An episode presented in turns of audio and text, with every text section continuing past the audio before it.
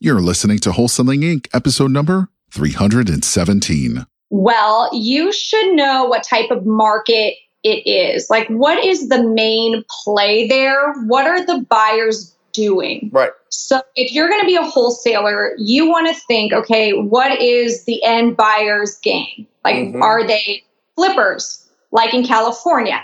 Are they developers, like in Nashville?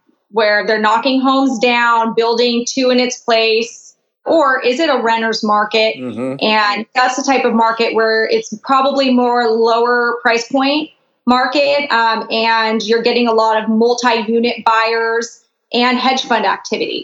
This is game changing information guaranteed to raise your real estate wholesaling business with actionable steps you can take immediately to navigate the ins and outs of wholesaling and start making money today. Bam! Join us as we put our guests in the hot seat and dive deep to dissect their strategies for success to enable you to duplicate their results. Investor Grit presents Wholesaling Inc the only show dedicated to making you a fortune in wholesaling with your hosts, Tom Krol and Cody Hofhine. Welcome to the Wholesaling Inc. podcast. I am your host, Brent Daniels. And if this is your first time stumbling across us, welcome. You are about to experience the absolute number one best wholesaling podcast on planet Earth. And if you're one of our loyal listen- listeners, one of our Rhino Tribe members, welcome back. Thank you guys so much for all the love and support. And most importantly, thank you so much for sharing the successes that you're having out in the marketplace by just listening to this podcast taking the instruction that you get from this podcast and turning that into deals in your market you know, I, we, we've talked, we talk about on this podcast a lot about wholesaling virtually. Okay. What, what that means is basically you live somewhere, maybe it's a major market, and this happens a lot. You know, we talk to people that live in a major market and they feel like either because there's big companies that have just huge marketing budgets or it's a place where there's a, a, different real estate seminar every single weekend pumping new people into the, into the industry. But for whatever reason, it's easier for some people in some bigger markets to work in smaller markets or virtual markets that don't have as much competition, or maybe the deals are just easier, or they have a home base there that they can easily sell to a lot of their cash buyers. Well, this is the perfect example. This interview that I'm going to have today is with Lauren Hardy. She is out of Orange County, California, but she virtual wholesales. Not only does she virtual wholesales, she's done over 40 deals this year. This woman is somebody that you really want to take notes on because she is going to blow your mind with her processes, her mindset, and her ability to get deals. So with all that, I want to introduce the lovely Lauren Hardy. Say hello. Hey. Brent, how you doing? I am doing awesome. Welcome to the podcast. This is a while. Lauren and I have known each other for over two years. Um, we've kind of we've seen a lot of changes in each other's businesses, and this is exciting. It's it's exciting to have you on here. So why don't you give everybody a little bit of background of what you do before wholesaling, how'd you find it, and what's going on now? Awesome. Well, so a, a little bit about me. I started in more corporate real estate. I was working in commercial real estate, working for just different companies. It was definitely like the eight to five grind. And it was, you know, before I had a kid, it was totally fine. I could handle it. I thought, oh, I'm going to like, you know, aspire to be like a CEO of a company one day. And um, as soon as I had my daughter, that changed. I realized it was so difficult. I was like commuting an hour there, hour back, you know, working. So basically, I wouldn't pick up my kid till like six o'clock at night, right. and I'd see her for like an hour, and then had to like bathe her and put her to bed. So it, it was really tough. I wanted more freedom. At the time, my husband, I'm actually now a single mom, but at that time, um, I was married and my husband had a corporate job too. So we, like, neither of us had any flexibility at all. And it was my goal. I didn't care what I was going to do. I was going to have a more flexible career.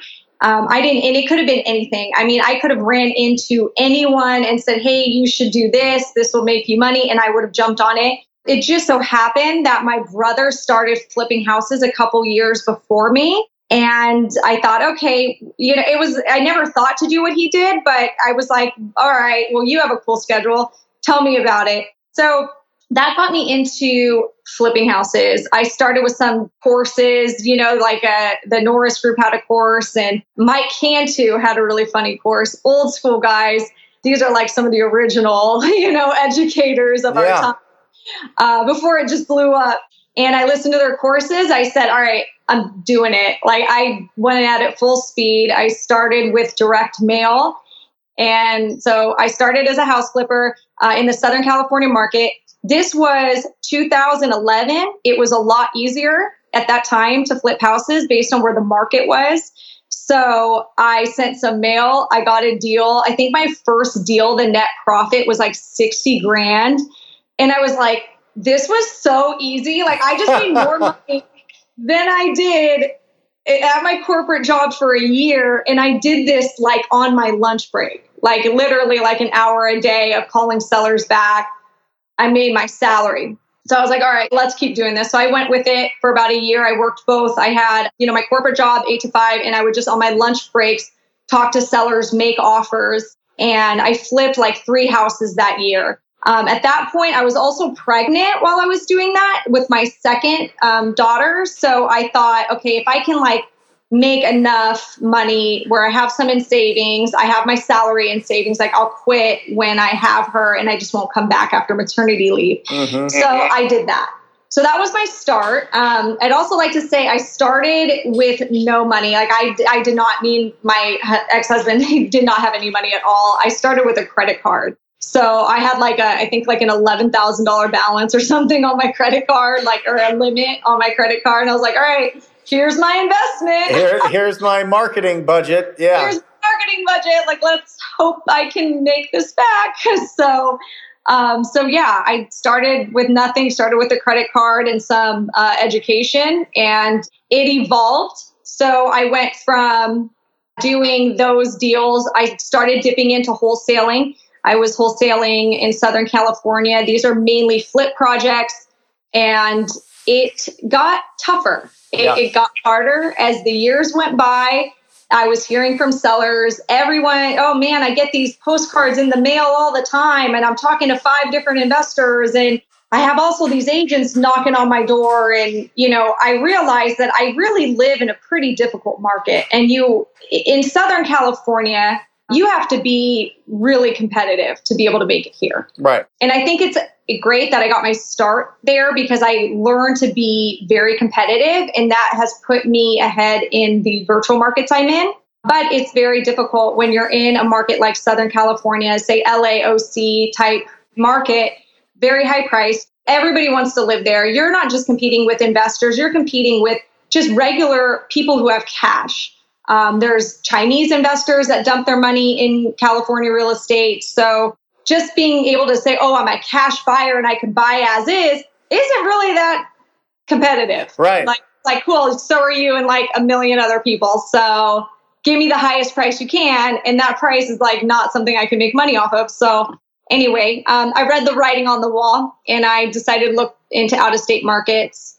Um, I have experience getting into three different out of state markets, um, all very different types of markets. So I feel like I have a very well rounded experience with working virtually in different types of markets. So yeah. that's cool. Well, uh, it's really it's really interesting, Lauren.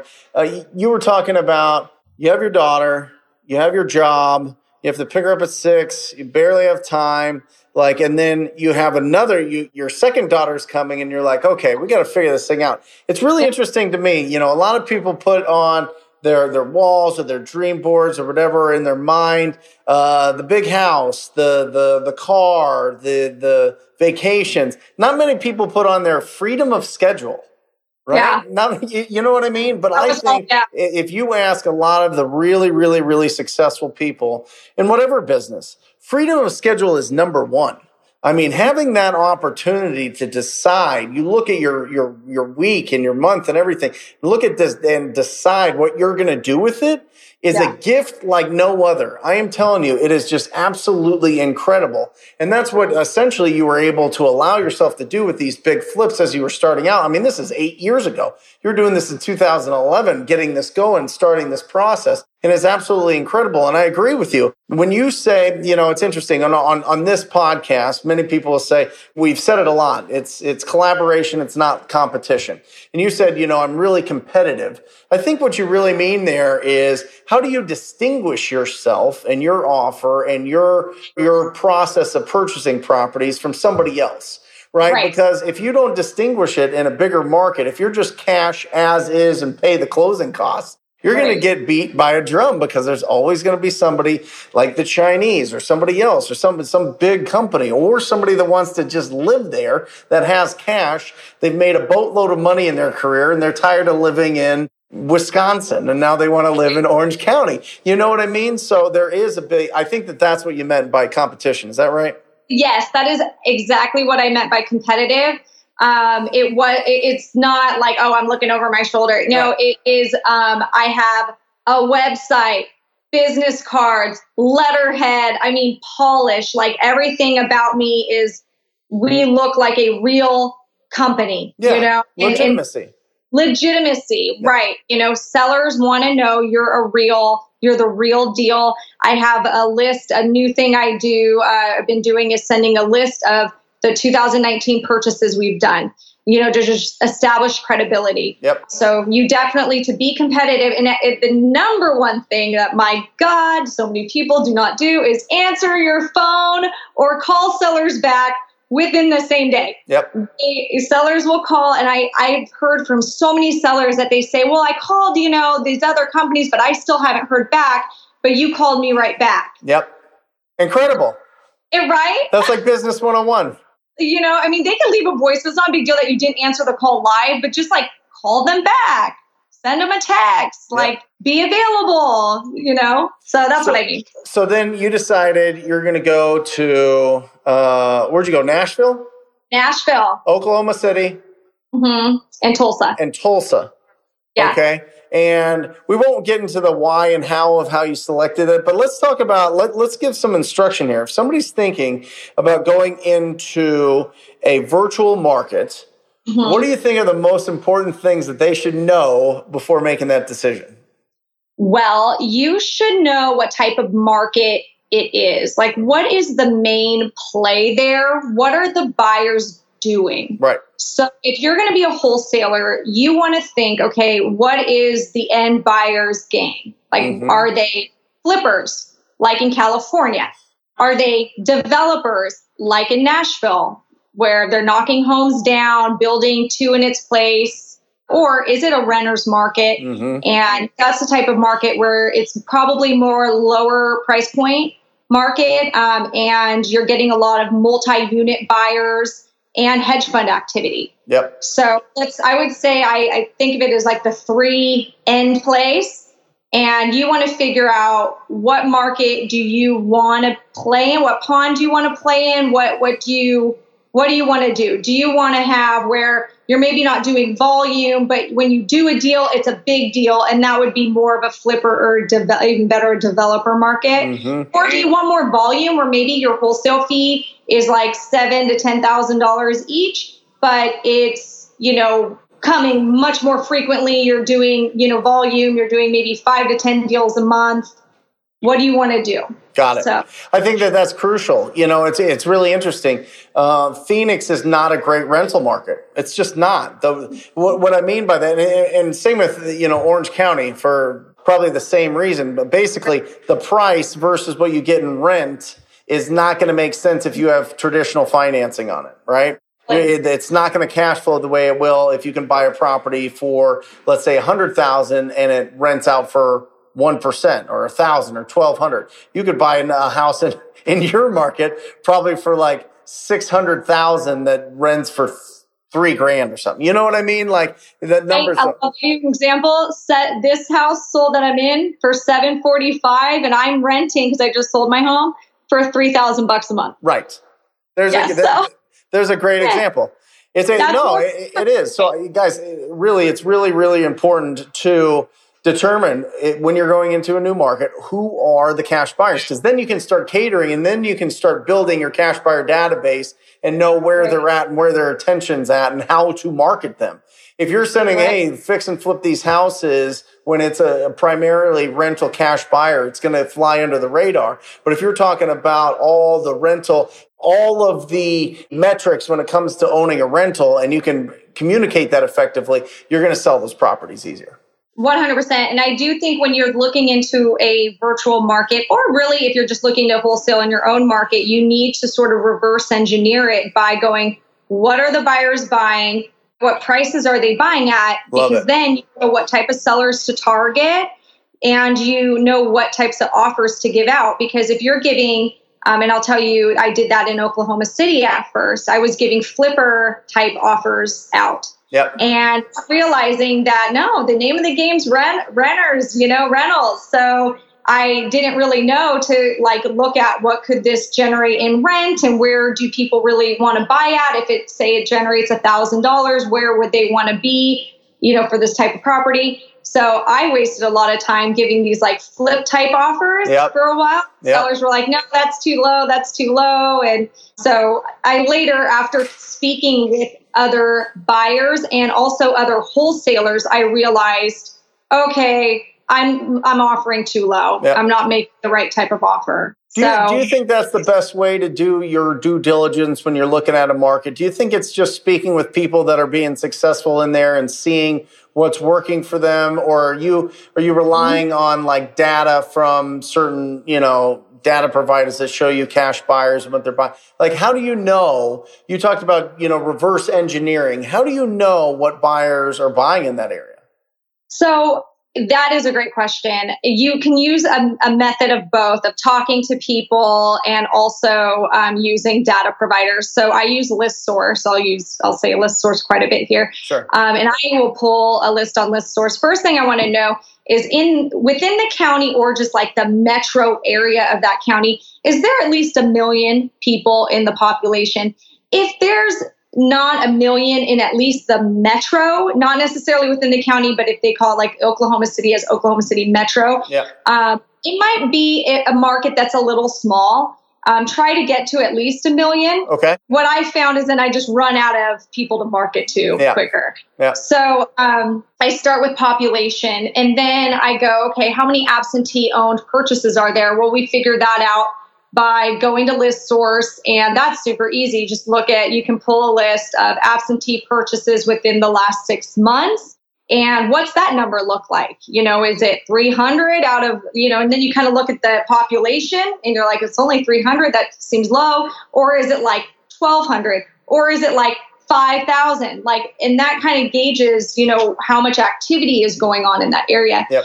If you want to take it a next step, you buy that list and then you look at the buyers and you organize you know the list by zip codes and you say okay actually in ListSource you don't have to buy the list to do this but there is a way to look at the zip codes and figure out who's buying and, or how many purchases are in each right. zip code for another day yep. but looking at the main zip codes going okay they're all central in this area you know stay out of that area you kind of figure out where are the areas people are buying and ListSource, you could even pull like square footage of the property. These are extras, you have to add them in.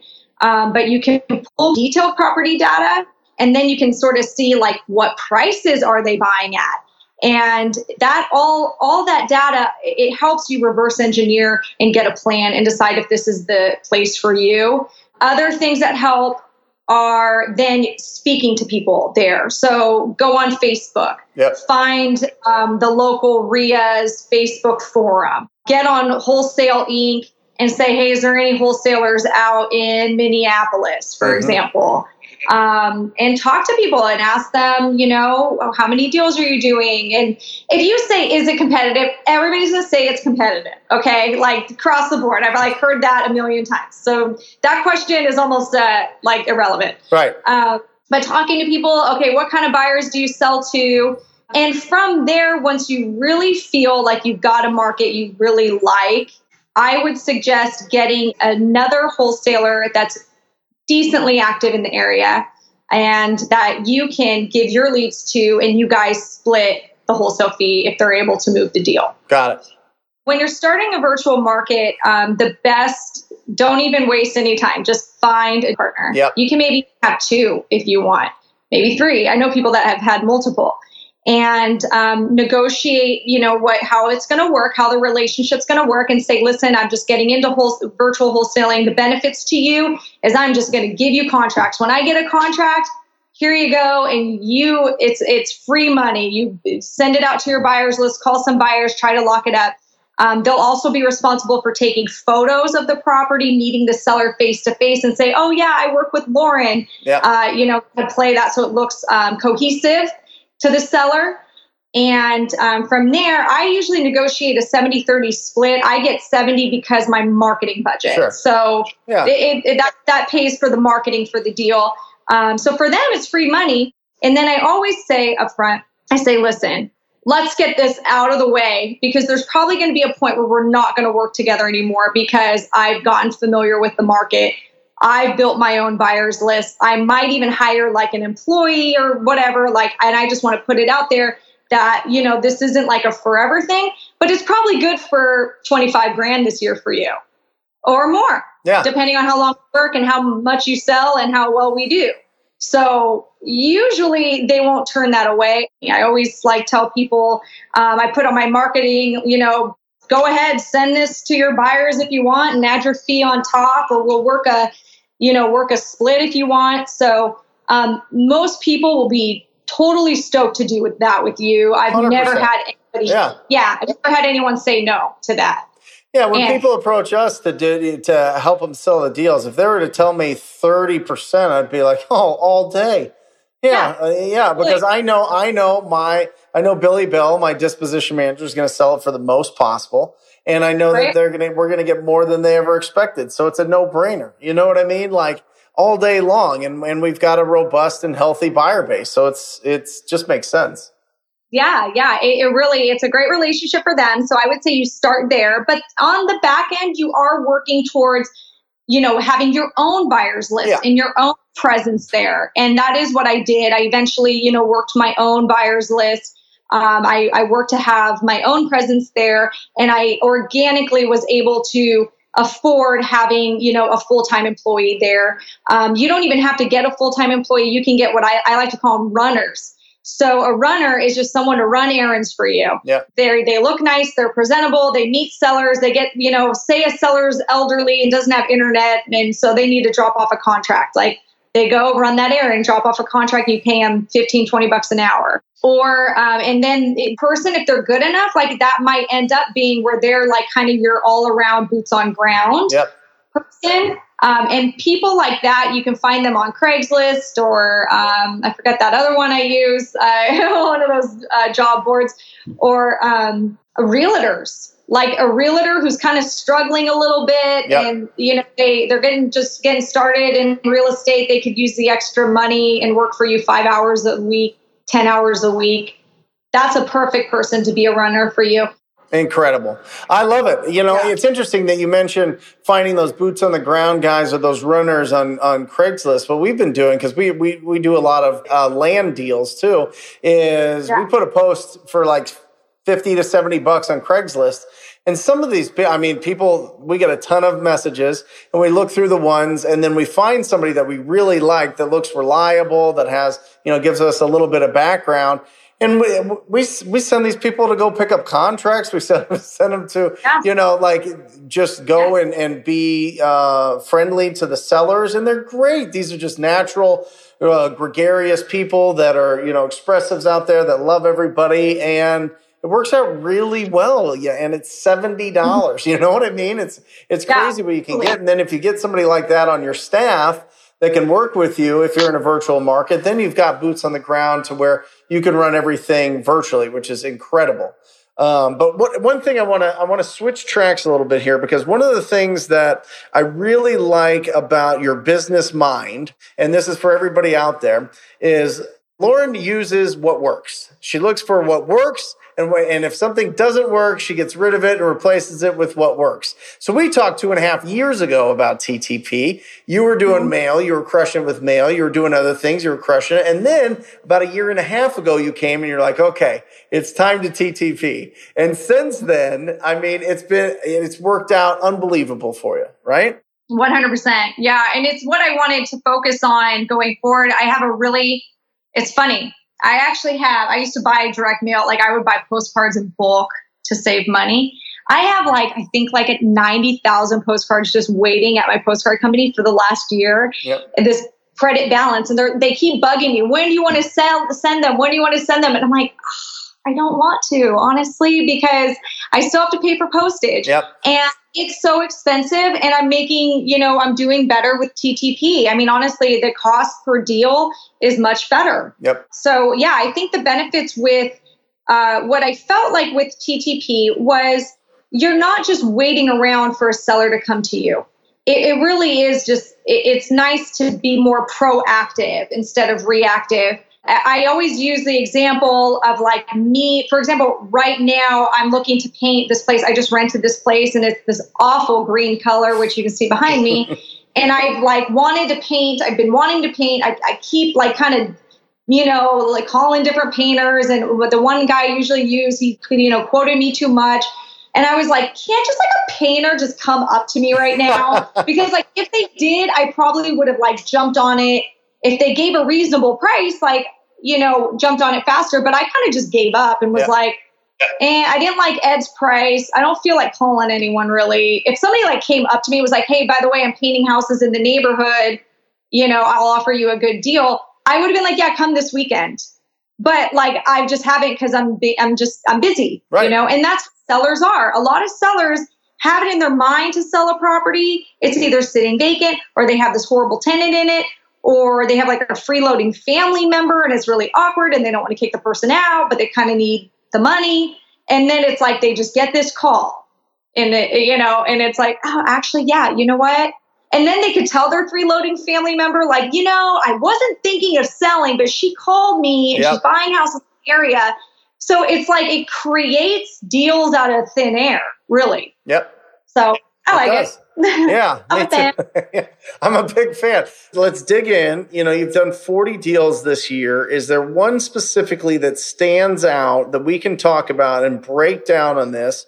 Because it's real important to break down actual results. Do you have one that kind of sticks out that we can ring this bell and make everybody excited and really understand how this works in real life?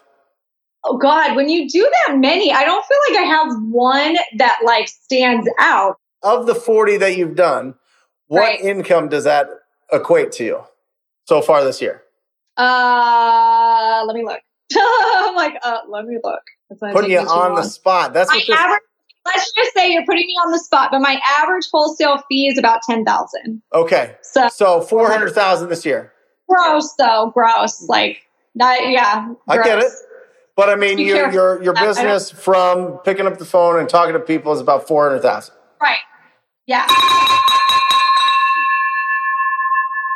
I was just trying to. I, I, just wanted to ring the bell, so I was just trying to get you, you to the point where you give okay. me something to ring the yeah, bell. No, comes to 40, I'm like, I don't know a specific one that stood out because it's just a That's bunch because you're virtual. You, vir- you virtual guys are so crazy. It's just like checks in, yeah. the, in your account. You don't even know where these properties were, what the deal was, what list. I crazy. actually I do stay pretty um, uninvolved too. I, I, have acquisition side and disposition, so I'm in charge. My job is just marketing um, and networking and seeing what works. So I spend a lot of my time just talking to guys like you. Yep.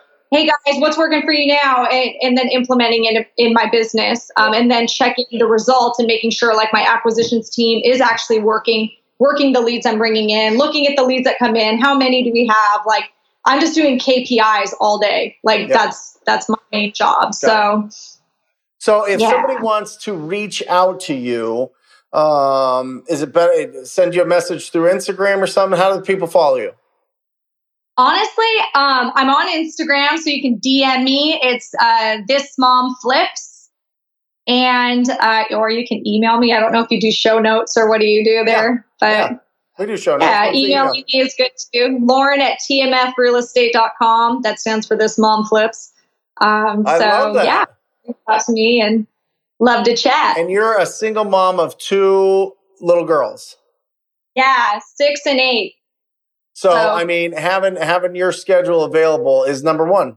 100%. And it's great. I mean, I can pick them up after school, and that's what I do. That was a big thing for me growing up. My mom worked corporate world, and I never saw her. And, um, you know, I thought, God, I got to do it different. Like, I, I got to be able to pick up my kids from school.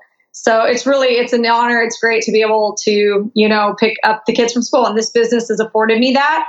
Um, I'll say this business isn't always easy. It's very, it's very tough, and people underestimate that. Um, but and it's stressful, you know. There, there's definite stresses, but just the fact that freedom of schedule that was that's always been my motivation. That is still like it's still in front of me. Like you could work for a company, like it's always there. I keep that in my head. Like if you don't hustle today, like you're gonna have to get a job Yep. and you don't want you don't want to do that, right? So Right. keep working. Yeah. So Incredible. So- Incredible. Well, thank you, Lauren, for joining us. Uh, reach out to her if you guys are thinking about uh, virtual strategy or if you're in the Orange County area. Definitely reach out. Uh, she is a phenomenal resource. And for all you crazy proactive people out there that is looking to join the most proactive group in real estate investing, it is the TTP program. Go to wholesaling inc forward slash wholesalinginc.com forward slash TTP. Check out the page, see what the program's about. Go check out all the testimonials. If it feels good in your gut, sign up for a call. Join uh, Lauren and so many other uh, incredible professionals around the country that have implemented TTP in their business and been wildly successful. So check that out. Uh, Lauren, thank you again for joining us. Say goodbye to everybody. hi. Thanks for having me, Brent. You got it. And everybody out there, thank you for listening. And I encourage you always to talk to people. Till next time. Love you. See ya. That's all for this episode. Your next step to success is to continue the conversation over at investorgrit.com by joining the mailing list, as well as get your chance to book a strategy session to learn the systems and become part of the tribe with your hosts, Tom Krol and Cody Hofhine. We'll see you next episode with more ways to make you a fortune in wholesaling.